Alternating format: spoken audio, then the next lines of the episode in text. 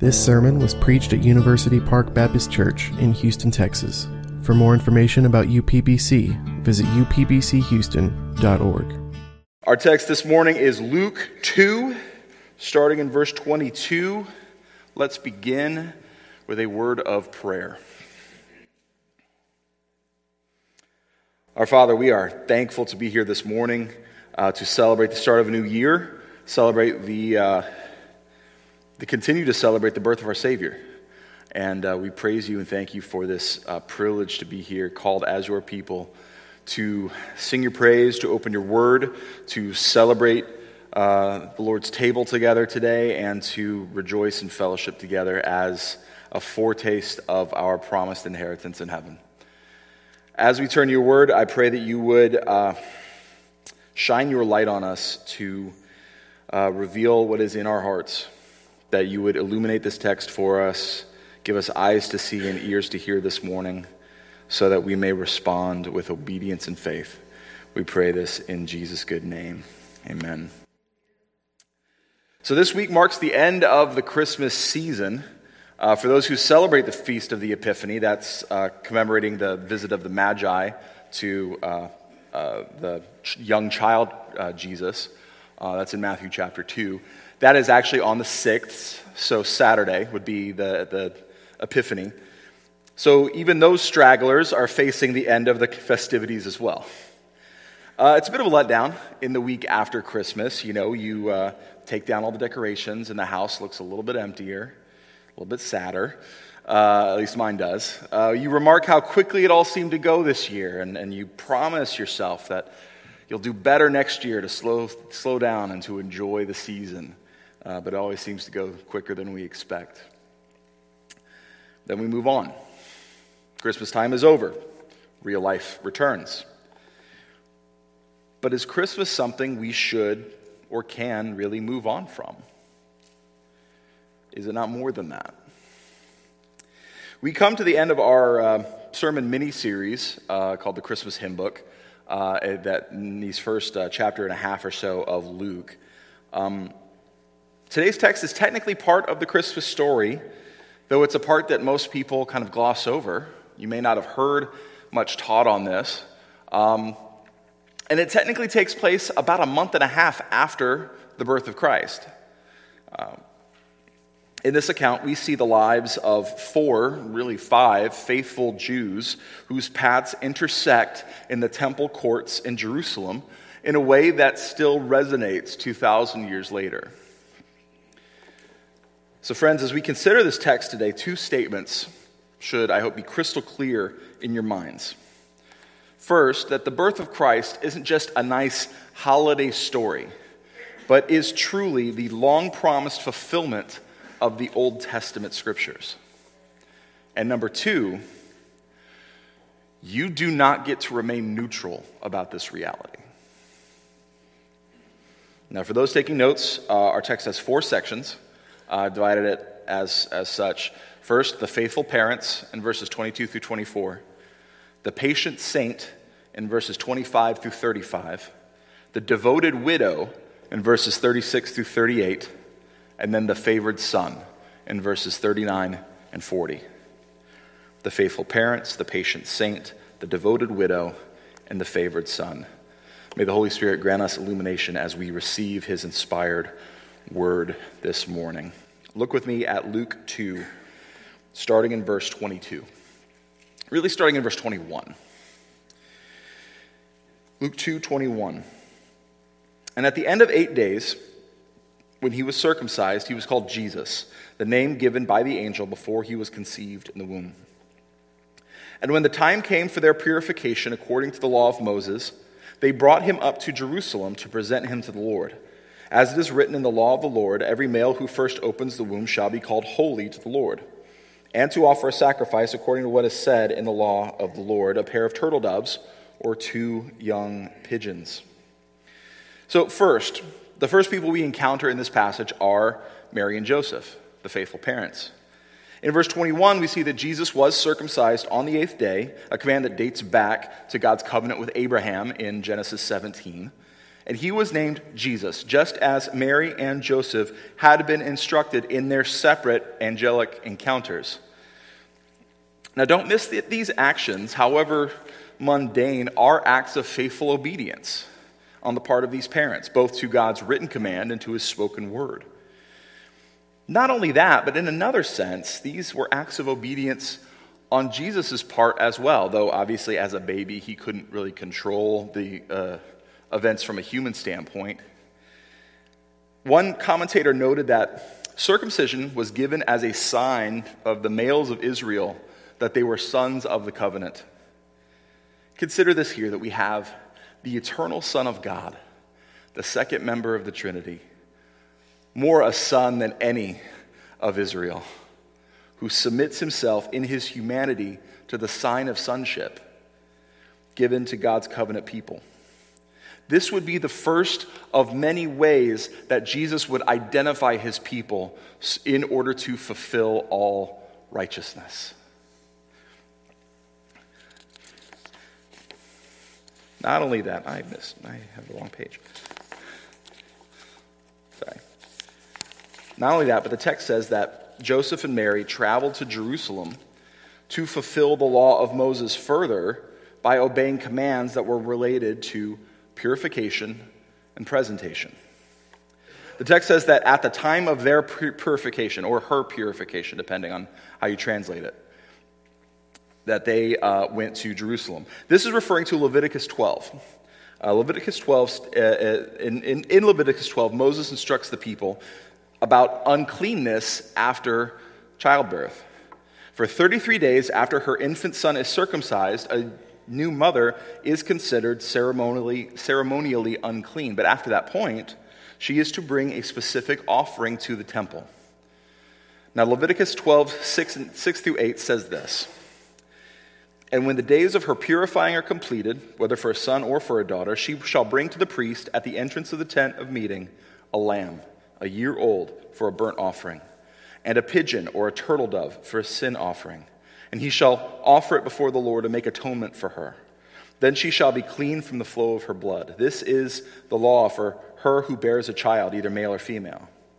And if she cannot afford a lamb, then she shall take two turtle doves or two pigeons, one for a burnt offering and the other for a sin offering. And the priest shall make atonement for her, and she shall be clean. Notice the exception here. If the mother or father cannot afford a lamb, they can bring two birds for their offering, two young pigeons or two turtle doves, which should make the 12 days of Christmas ring a little bit different for us. So, what does Luke say in verse 24? They came to offer a sacrifice according to what is said in the law a pair of turtle doves or two young pigeons. This tells us that Joseph and Mary were poor. They didn't have the resources. But this didn't hinder their obedience. They sought to be faithful, even in the smallest detail. But remember that the writer of Hebrews says in Hebrews 10:4 that it's impossible, really, for the blood of bulls and goats or turtle doves to cleanse us from sin. The sacrificial system of the Old Testament is was not in and of itself the thing that took away the sins of God's people.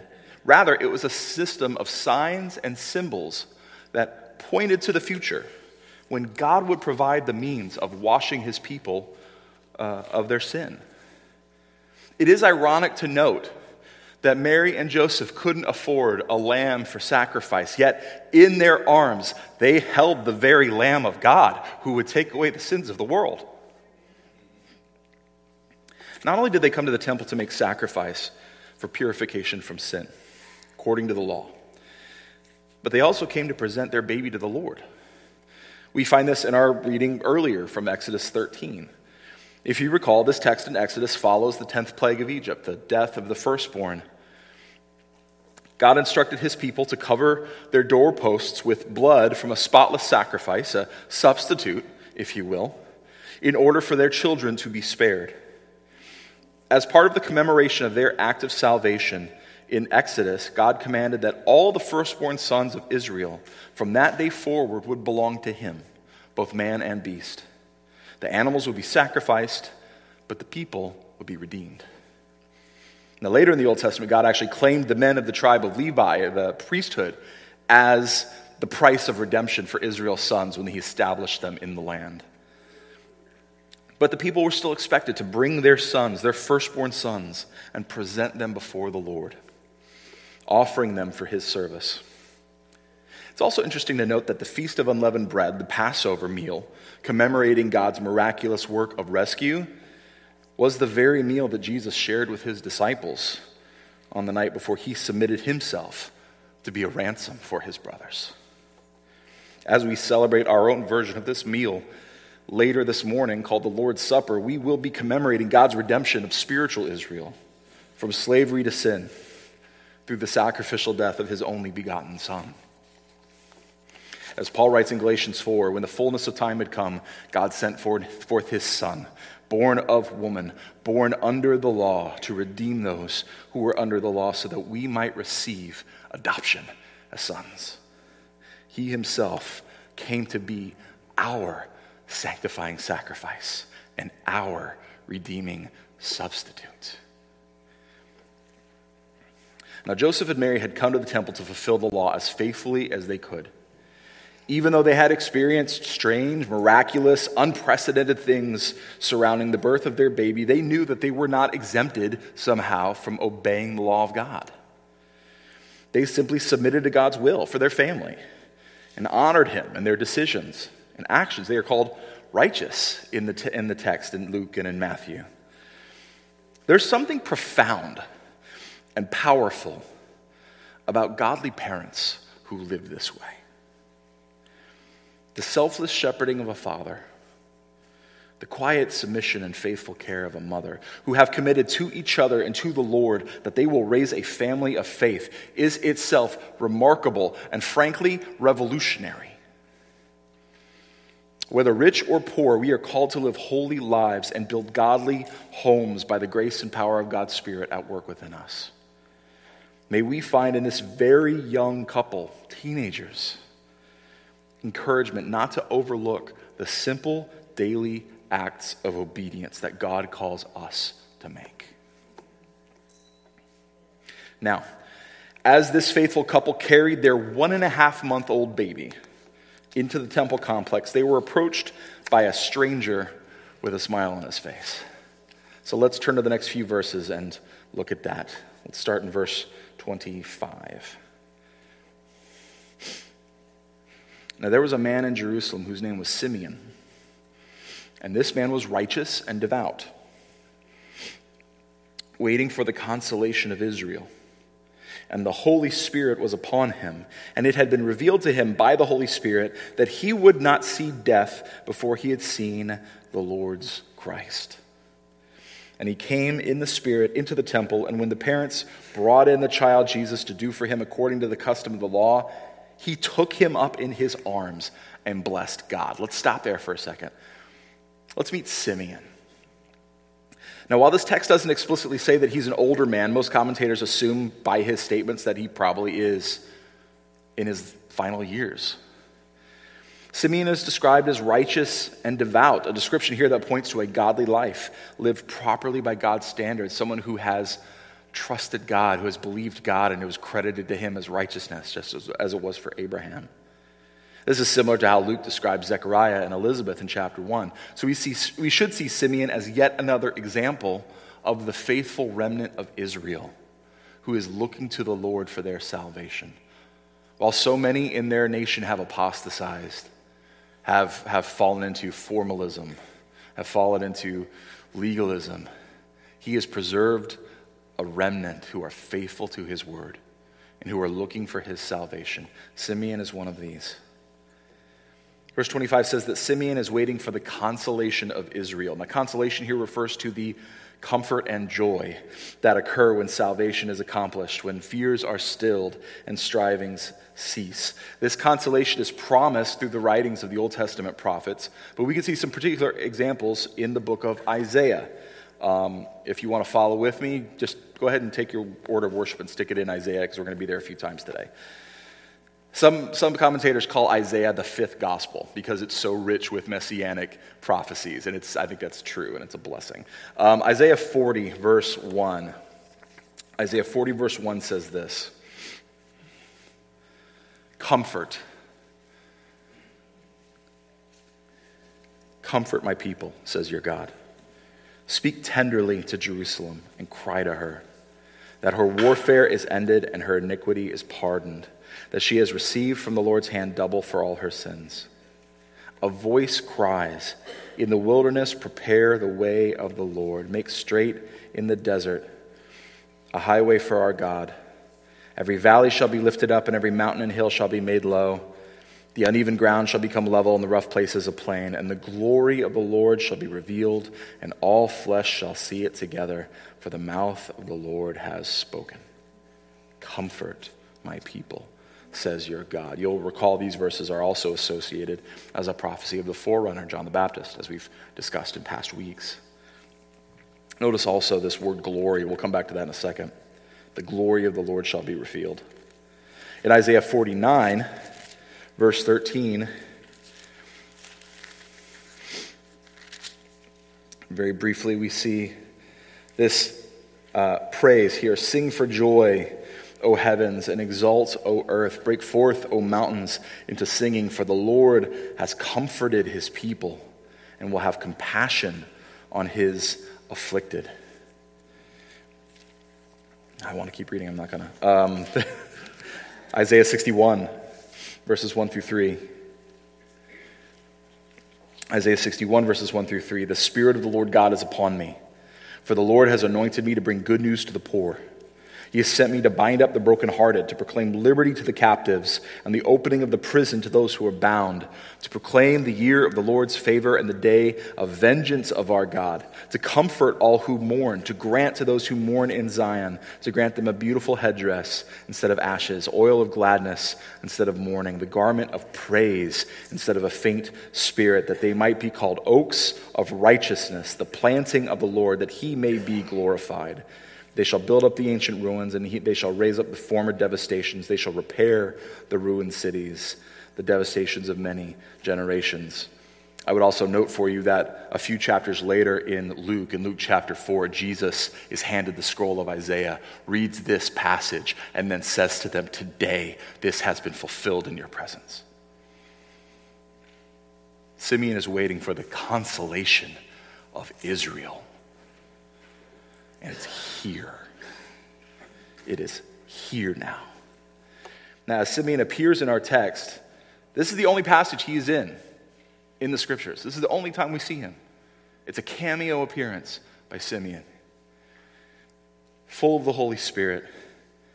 Don't miss the fact that the Holy Spirit has been very active in our in the, in the Gospel of Luke so far and continues to be. This is a theme of Luke how the Holy Spirit is at work through the ministry of Jesus and then the ministry of his apostles as he establishes his church. The Holy Spirit is at work in Simeon, giving him a direct and personal revelation that he would not die before laying eyes on the promised Messiah, God's anointed one. So Simeon has been waiting. We don't know for how long. Uh, it's safe to assume that He's probably often entered this temple court the court of the Gentiles, the court of the women, the court of the men, looking around, looking, wondering if today would be the day when the Messiah would appear. In a sermon on the same passage, Alistair Begg actually imagines that Simeon might have even come, become a bit of a joke to the regulars around the temple. Oh, there goes old Simeon. He just doesn't give up. Hey, Simeon, seen any, seen any messiahs lately? But nothing deterred this patient saint. Nothing discouraged him. Why? Because he believed God. He believed that God would keep his promises to mankind, his promises to the house of Israel, his promises to Simeon himself. And on this day, Simeon was compelled by the Spirit to come to the temple courts and on this day, he saw a young couple walking toward the priest carrying a baby, and Simeon knew he's here. Now, verse 28 says that Simeon walked up without an introduction and took the baby into his arms and blessed God. Now, if you've been a young first time parent, maybe you are one right now, the thought of strangers touching your baby or taking your baby from you may seem alarming or threatening. But for some reason, These sweet parents saw the look on the old man's face and were at peace. Simeon held the infant, the infant Messiah, and he spoke to God. In a sense, Simeon himself took the baby and presented him to God. And let's look at his prayer. It starts in verse 29.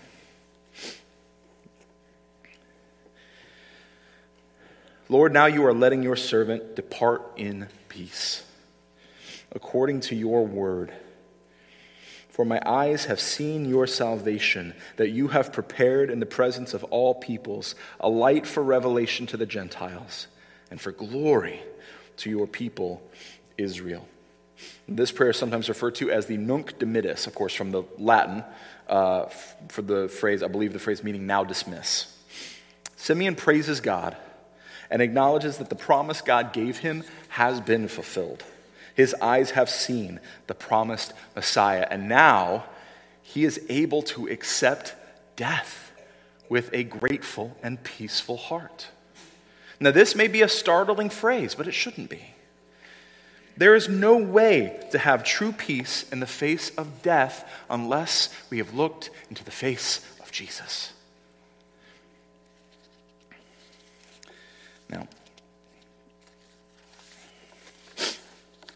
David Murray writes uh, that knowing Jesus helps us to die well, knowing that we have a Savior who has defeated death itself. And let's be clear here Simeon is not seeking death in some morbid sense, nor should any of God's servants seek death. But like a good servant, Simeon is submitting to his master's will. He has lived long enough to see the promise fulfilled, and now he is ready to hear his Lord's command to release him from duty. Simeon says, His eyes have seen your salvation that you have prepared in the presence of all the peoples. It's important to note that Simeon doesn't need to see the full story to know the ending, he just sees the baby. But just knowing the Messiah has finally come, he believes that God will save his people. In this way, Simeon falls in line with the other saints described in Hebrews 11:13 who died in faith, not receiving the things they were not receiving the things promised, but having seen them and greeted them from afar, and having acknowledged that they themselves were strangers and exiles on earth. This promised salvation Simeon describes in verse 31 was in the presence of the peoples because it was for all the peoples. In verse 32, he says that the salvation would be a light for revelation to the Gentiles and for glory to your people Israel. Now, this phrase is packed with Old Testament resonance. Let's jump back into Isaiah again. How about Isaiah 42? I told you, keep your bookmark there. Isaiah 42.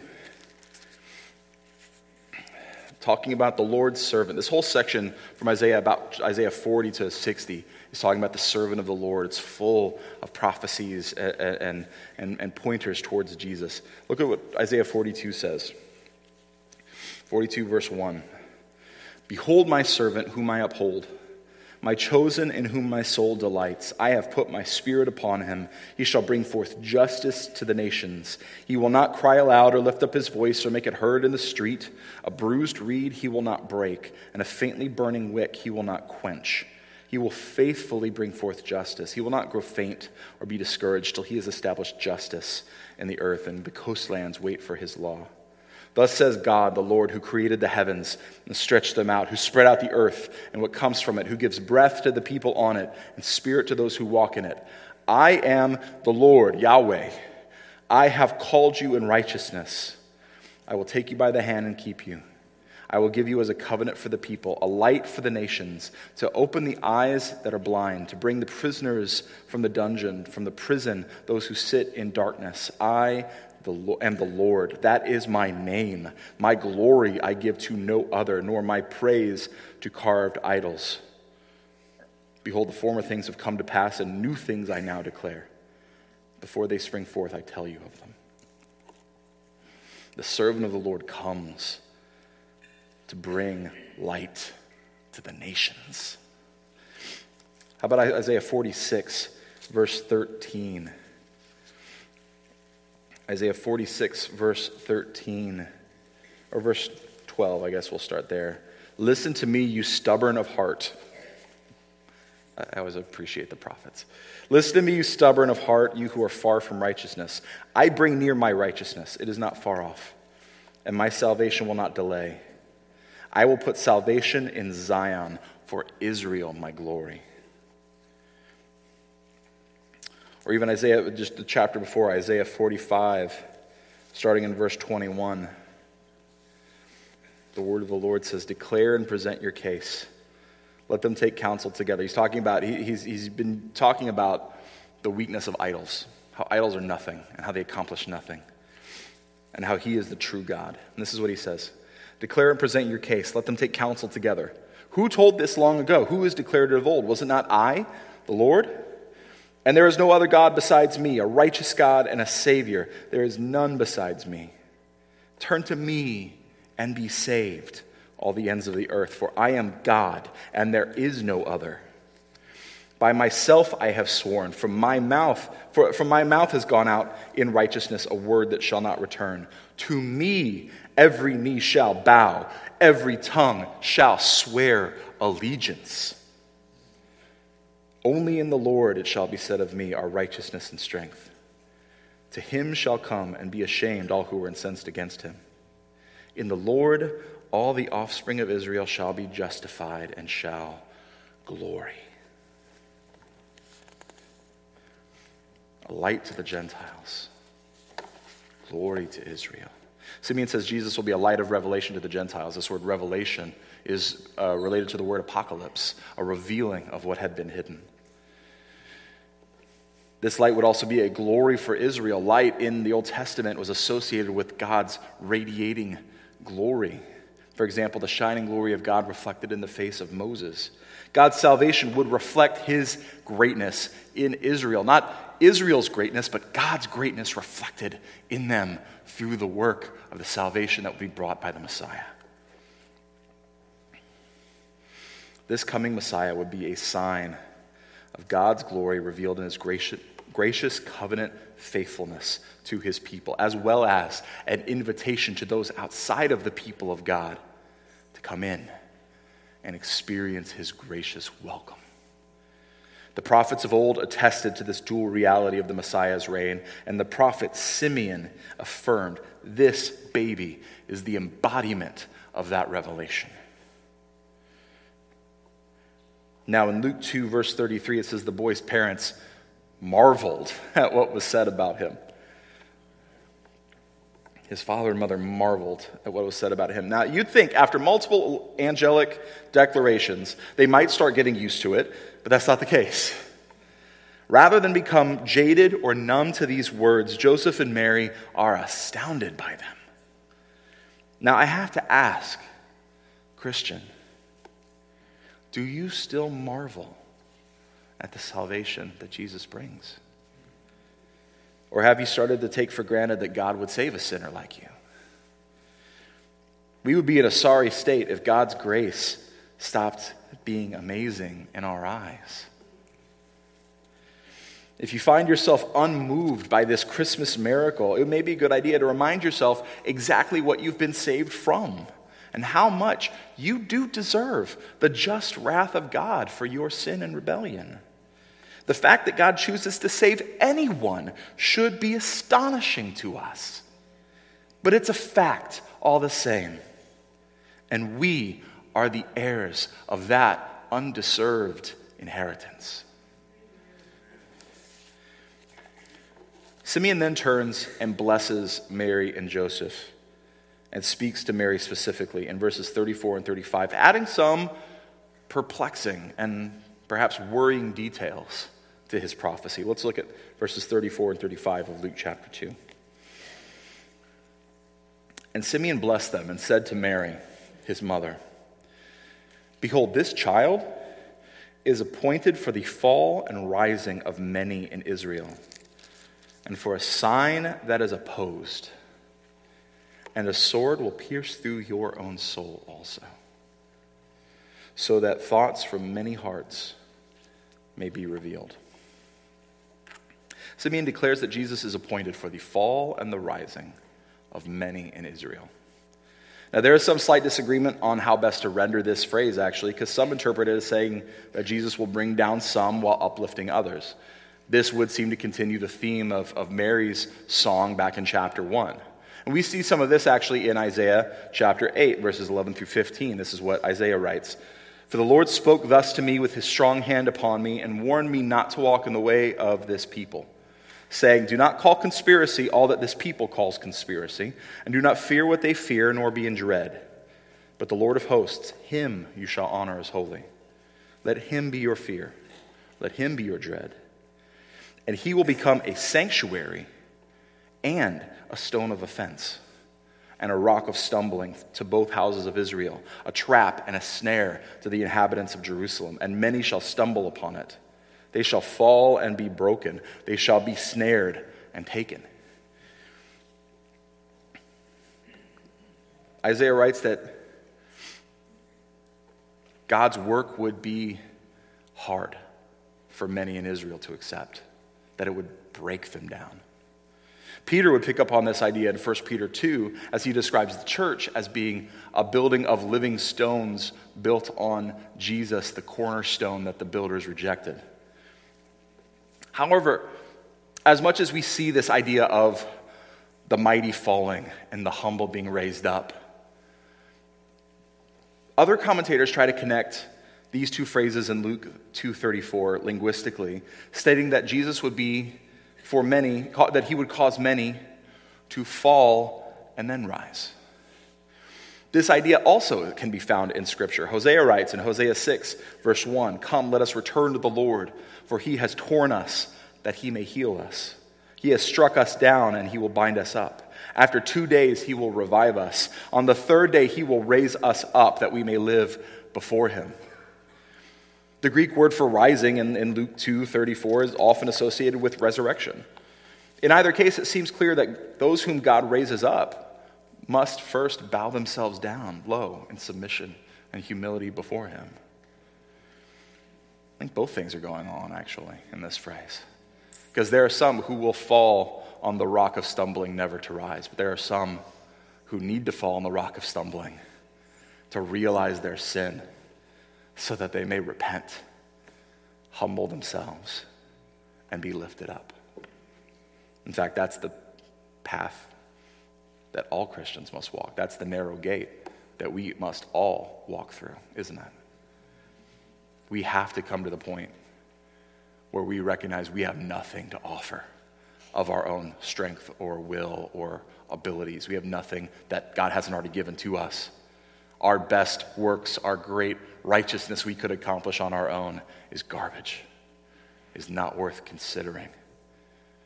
It is only God's grace that lifts us up out of the pit.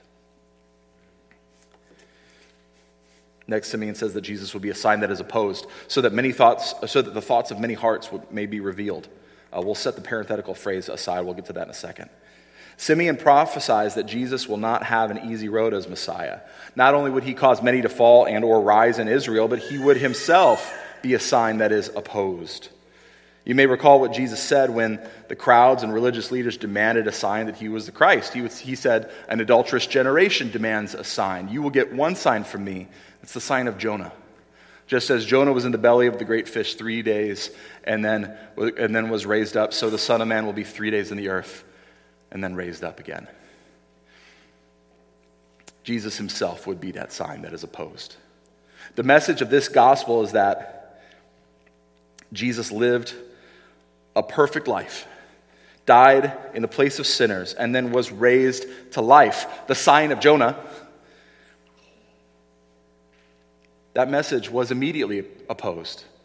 The first generation of the church it was opposed. We see that in places like Acts 4 and Acts 17, where the message of the gospel was a stumbling block to the Jews and folly to the Gentiles. But to those who were being saved, both Jews and Greeks, Paul writes that it is Christ, the power of God and the wisdom of God.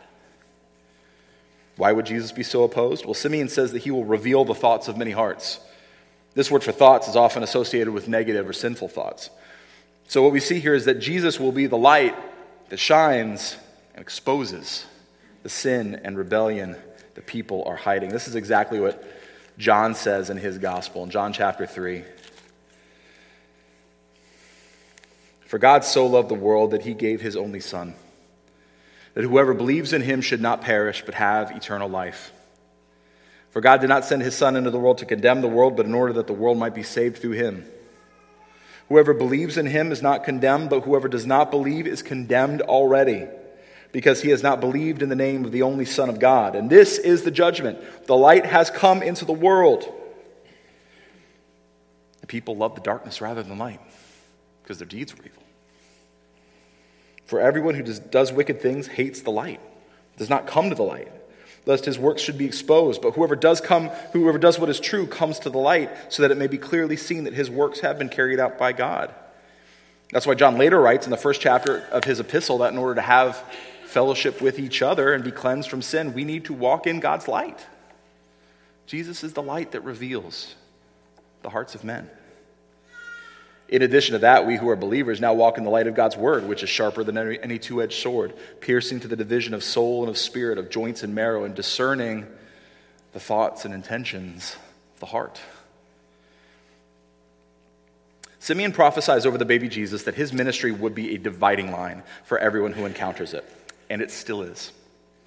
See, even now, more than 2,000 years since Simeon made this declaration in Luke chapter 2, every man, woman, and child who hears the gospel must make a choice. Do you believe that Jesus is the anointed king and Messiah promised in the scriptures or not?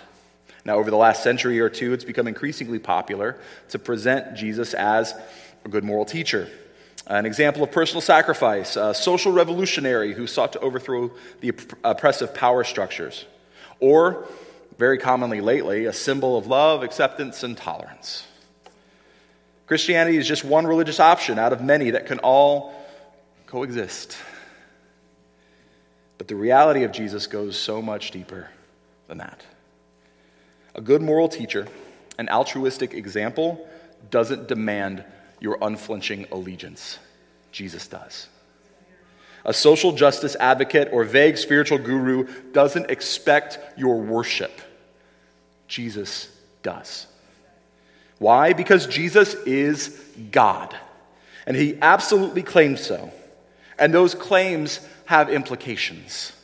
The first of which being that such claims do not leave you room to be neutral.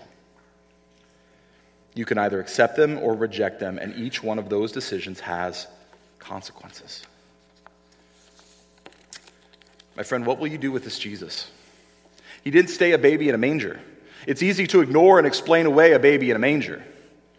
He grew up and became mighty in word and deed teaching with divine authority and performing miracles that only God can do before dying unjustly on a Roman cross according to the predetermined plan of God so that he could provide the sacrifice needed to cleanse us from sin before raising up again three days later to demonstrate that he was and is King and Lord over all existence. There is no wiggle room here. There is no neutrality here. Do you believe that Jesus is Lord? I'm not giving an altar call today, I'm throwing down a gauntlet. If Jesus is truly Lord and God, then turn from your sins and follow him. But don't insult him by acting like you can put off this question. Now, there is one more statement that Simeon makes that we need to consider before we move on. And that's in verse 35. He pauses in his prophecy about Jesus to note that note to Mary that a sword will pierce through her own soul also. This is a heartbreaking and tender acknowledgement of what Mary is called to suffer as Jesus' mother. She will see her son be mocked and defamed in his life and beaten and brutalized in his death on a Roman cross. She would hear the heartbreaking words of Jesus from the cross, telling his beloved disciple John to take care of her in his stead. She would look up at her mangled, almost unrecognizable child as he utters his dying words and breathes his last, but. As painful as those emotional wounds would be, how much greater the joy when a few days later she is told he is alive and when she sees him face to face. Simeon's words indicate that Mary would one day suffer as a mother, but she would later rejoice as a disciple whose salvation has finally come. Now, there's another faithful character we need to meet in this passage. We'll move on very quickly to verse 36, and let's meet Anna, the devoted widow. Verse 36, Luke 2. And there was a prophetess, Anna, the daughter of Phanuel of the tribe of Asher. She was advanced in years, having lived with her husband seven years from when she was a virgin, and then as a widow until she was 84.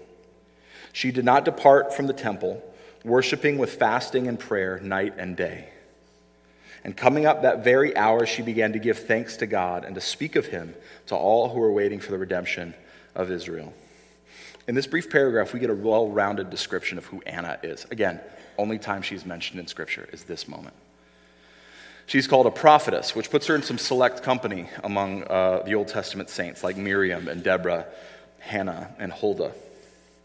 We should recognize that this title of prophetess doesn't just mean that she gave words about the future, as Simeon just did in the previous verses, but prophecy is much about forthtelling the word of God as it is foretelling future events. Anna's longevity as an unofficial member of the temple courts could have meant that she had listened to and learned enough of the scriptures that she was able to teach the other women in the court of the women about God's promises to Israel. We should also be careful to recognize that this title of prophetess does not mean that Anna was considered a priest or a pastor or had any role of church authority. That would be inconsistent with the teaching and practice of the Old Testament as well as the later revelation of the New Testament writings. It's often a temptation in our, in our day to try to read back into the text of Scripture our own preferences and biases, but doing so would be a misuse of the text and would frankly be unfair to Anna herself. Instead of doing that, let's receive her as she is and recognize her praiseworthy traits described here. Now, she's called a daughter of Phanuel from the tribe of Asher. We should note that Asher is actually near the region of Galilee. It's funny because in John 7 52, the chief priests and scribes argue that Jesus cannot possibly be a prophet because no prophet comes from Galilee. Well, our sister Anna would beg to differ. Anna is a widow. And it, the, the Greek wording here for, for this verse is a bit unclear as for how long she was a widow. We, uh, we see that she was married for seven years before losing her husband and then never, never married again. Now, the original Greek could be read to say that she was, she was a widow until the age of 84, as the text says here. But it could also be translated that she was a widow for 84 years. Given the fact that she was married seven years, she's probably a teenager when she got married. It's possible that Anna could be anywhere from 84 to well over 100. What does she do with her life? What is she doing? How she spent her widowhood? She did not depart from the temple, but worshiped with fasting and prayer night and day. She was so devoted to the worship of God that she may not have ever left the temple grounds. It's not mentioned that she had any children or relatives. So, one commentator suggests she may have been given a place to live there in one of the outbuildings on site, uh, one of the almshouses or something like that, and her daily needs were cared for by the priests. This is, a, this is the very model of a faithful needy widow that Paul tells Timothy the church should help support in 1 Timothy 5, verse 4. Paul says to honor such a widow who is truly a widow, left all alone, who has set her hope on God and continues in supplications and prayers night and day. That's Anna. I should note briefly here that at University Park, we seek to be faithful in caring for the needs of widows. Um, our deacons do an incredible job, often thankless, often invisible. But they do an incredible job in responding quickly to requests and for assistance and needs. So I would say to you, sisters, you who are widows, you who are left alone, who may not have family around, if you have any physical needs, the deacons of our church stand ready to come to your aid. Let us know whenever there are issues that arise that our church family can help you and minister to you. Because that's what we are here to do as God's people, to be your family.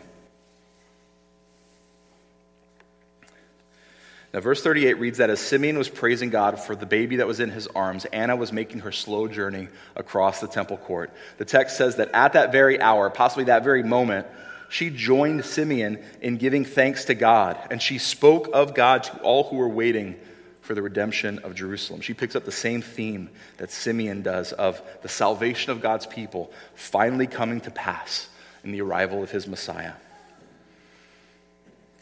Now, this detail I think is, is really, really cool. In the Old Testament, frequently, several times it says that for a matter to be confirmed or affirmed, whether a legal matter, court case, or something else, it needs to be affirmed by the testimony of two or three witnesses, right? God has provided in this moment two witnesses, really three if you count the parents as, as, a, as a witness. Three witnesses that the Messiah had come. He provides his own evidence, testimony from faithful witnesses, character witnesses who are devout and devoted and righteous in Israel testifying the Messiah is here. Can you see in this passage the important place that older widows and widowers have in a church family? Think of this these saints who loved the Lord and devoted to him were among the first to testify to the people about who Jesus really is.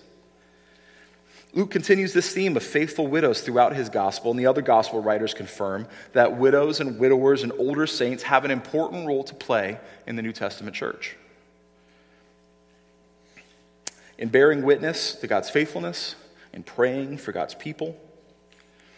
So I would say to you, older brother, older sister, even in a season where you may be growing physically weaker, where your heart may be growing fearful, where you may be tempted to pull back from other people for one reason or another. Can I encourage you? This is the very time to step out in faith, to stay connected to this family. Pray for us, pray with us, serve with us in whatever capacity you can. Write notes of encouragement, make phone calls, care for children. Just pray through your church directory. We need it. We depend on you. There's much work yet to do, and as God's servant, your efforts, whatever they are, will not return void. Now, there's one final character as, we, as we're getting close. I promise we're almost done. One final character I want us to look at as we close. One final faithful character in this passage. That is the boy Jesus himself. Let's look at these last two verses. Verse 39 and 40 of Luke 2. And when they had performed everything according to the law of the Lord, they returned into Galilee, to their own town of Nazareth. And the child grew and became strong, filled with wisdom, and the favor of God was upon him. Now, this text says that Mary and Joseph completed their obligations to the law of Moses, and they went to their own city of Nazareth in Galilee. But you may notice this seems really quick, doesn't it? This verse seems to skip a few years in the timeline. If you recall from Matthew's gospel, Joseph and Mary return first to Bethlehem. They are later greeted by the, the Magi, the wise men, and then they flee to Egypt to escape the snare of Herod, who wants to kill any recently born kings of the Jews. Luke doesn't mention any of this. Now, some critics of the scriptures have tried to use this as an argument that, well, perhaps Matthew made up the whole Egypt uh, story. Uh, but this seems like a pretty weak argument since the tragic events of Bethlehem took place during the lifetimes of Matthew's audience, or at least their parents. So that such a bold-faced fabrication could have been easily refuted. The simpler answer, I think, is that in terms of Luke's narrative, it really didn't affect what he was trying to do. Remember what we've said before the gospel writers focus on different things and they uh, uh, organize information in different ways to tell a certain story or to make a certain point. Luke was ready to well, I mean, remember, he was writing to Theophilus. He wrote this book to confirm and support what Theophilus knew about Jesus already. Luke was trying to move things forward to get to Jesus' ministry. Thus, this is a time jump. I include this, I mention this just because if you hear these criticisms, I don't want to throw you off. To be like, oh, I don't know how to answer that. It's been answered. Luke doesn't have to detail every single event that happens in Jesus' life to write his gospel. He focuses on certain stories, certain incidents, certain interactions in order to tell the story of salvation of Jesus Christ. So, how does Luke describe the early boyhood of Jesus? Well, he says that the child grew, became strong, filled with wisdom, and the favor of God was upon him. Notice, Jesus was fully human, so he had to grow up, as humans do. He had to learn how to walk and talk and reason. He had parents and later brothers and sisters. He became like us in every way, except that he never sinned. The foolishness that is so often bound up in the heart of a child was not in his heart. So he didn't need to be rebuked and disciplined the way other children did. Now, the phrase here became strong is pointing towards growing strong in spirit. Jesus' reason and judgment and willingness to obey God and his parents was strong. He was filled with wisdom from a young age. Wisdom is the moral intelligence, the ability to take the instructions of the scriptures and apply it rightly. Above all, the grace and blessing of his Father in heaven was upon him in his childhood years. Even at a tender age, he was being prepared for the very mission of redemption that the old man and, woman at the temple foretold when Jesus was a baby in his mother's arms. This mission starts to come into focus in the next passage, but for now, we close our time here. Christmas time is over now. The faithful ones of God have come, joyful and triumphant, this time to Jerusalem, to come and behold him who was born King of angels. And their call rings out over the centuries Oh, come, let us adore him, Christ the Lord. That's the question that's now posed to you. This Jesus, the fulfillment of Old Testament laws, the poetry of the psalmists, the writings of the prophets, he's not just a baby in a manger or a boy in a carpenter shop. He is Lord and King over all creation. And he calls now for you to bow your knee and swear allegiance to him. If you have not yet done so, do so now. This is your invitation. Come and adore him. Let's pray. Lord God, we thank you that you have fulfilled your promises, that you have brought salvation to the peoples, a light of revelation to the Gentiles, and glory to your people Israel. We praise you because you are faithful. And so we now will faithfully come and adore our Lord. Thank you for our salvation. And I pray if there is anyone here who can hear my voice who has not known Jesus as Lord, that this would be the day that they bend their knee and they say, Yes, I believe it. It's true. We pray this in the name of our King Jesus. Amen.